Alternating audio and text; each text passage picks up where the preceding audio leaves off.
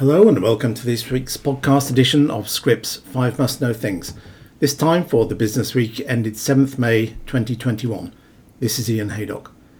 This time, IP waivers for coronavirus vaccines, launch records for Pfizer's COVID vaccine, new potential delivery routes for booster vaccines, newcomers in the BCMA targeting field, and a snapshot of the current state of play in global pharma R&D.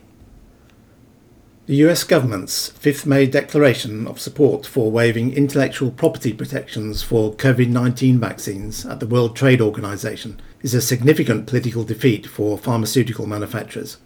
But it's just the first move in a complicated process that could still play out in industry's favour. There are several steps that still need to happen before a waiver is granted, and anyone could begin effectively using the IP to produce copies of COVID 19 vaccines. Industry will likely have opportunities to influence the process each step of the way. US Trade Representative Katherine Tai acknowledged that waiver negotiations would take time given the consensus based nature of the institution and the complexity of the issues involved in her announcement of the Biden Harris administration's support of the move. Sarah Karlin Smith writes that the Tai statement might also allay industry fears that the decision is a slippery slope that could lead to further IP erosion, as it highlighted both the extraordinary nature of the current circumstances and the measures being taken because of them. The administration believes strongly in intellectual property protections, but in service of ending this pandemic supports the waiver of those protections for COVID 19 vaccines, Tai explained. Advocates of alleviating IP barriers to COVID 19 vaccines were optimistic that the decision would have trickle down effects including pushing other holdout nations such as Japan, the UK, Norway, France, Canada, and Germany to also agree to a waiver.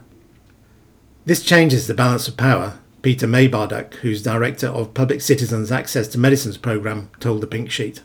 The Biden administration is joining the world in designing an actual public health response and being willing to tell the companies what is going to happen rather than just letting the companies establish all the parameters, he said.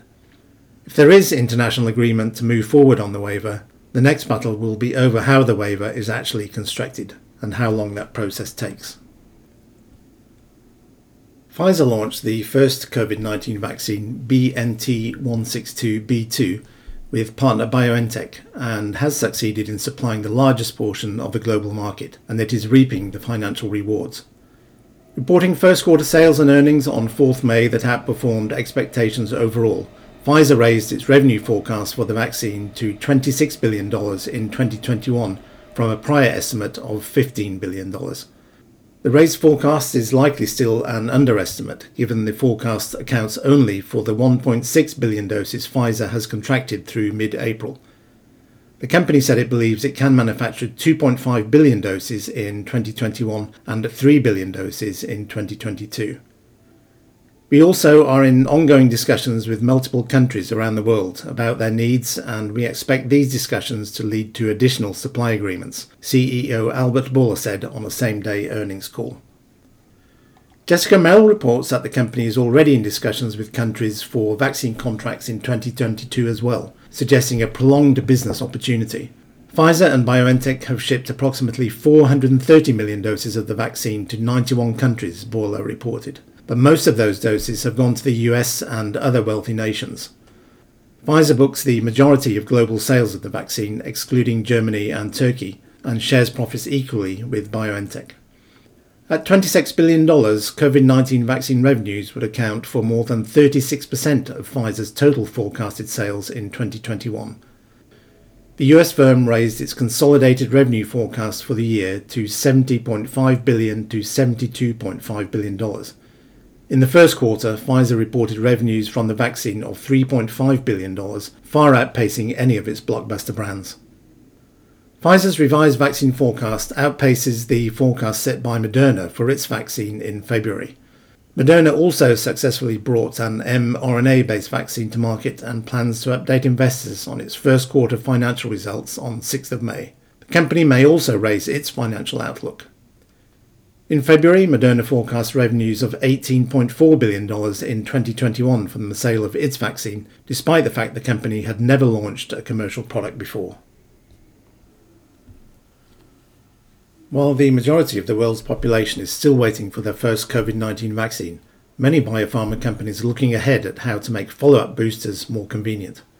Pfizer BioNTech and Moderna's mRNA based vaccines have established themselves as the big breakthrough of the last 12 months, but an entirely different approach could also revolutionise the field. Intramuscular injections could be replaced by a pill or a spray, with several novel candidates now in early to mid stage development, including oral candidates from Vaxart and ImmunityBio, and nasal COVID 19 vaccines from both Altimmune and AstraZeneca's partners, Oxford University, in the UK. Andrew McConaghie writes that the week saw interest in Vaxart's approach hit a new peak, the company's share price spiked up by 37% after it announced it would present new data on its candidate VXA-CoV2-1 on 3rd May, comparing its T-cell responses with those of other vaccines, plus new antibody data. The success of many oral and nasal vaccines for diseases such as polio and flu, such as AstraZeneca Medimmune's FluMist, has bolstered these companies' belief that COVID 19 could be targeted in a similar way. Vaxart and Altimmune are looking to the likely booster market in developed nations, but also see the potential for their vaccines in the first line. A pill or spray stable at room temperature could be transformative in the fight against the pandemic, especially in developing countries where lack of health infrastructure needed for refrigerated vaccines remains a big challenge. In addition to convenience, oral and nasal vaccine candidates have other potential advantages in that they elicit immune response in a different way to subcutaneous or intramuscular vaccines. Delivering a vaccine via mucosal surfaces generates mucosal antibodies, or IgA, as well as a T cell response, while systemic antibody response, or IgG, can be limited. A vaccine that could provide a mucosal immune response in the nose and mouth is likely to be preferable against an airborne respiratory virus like SARS CoV 2, as it would provide a barrier at the infection site.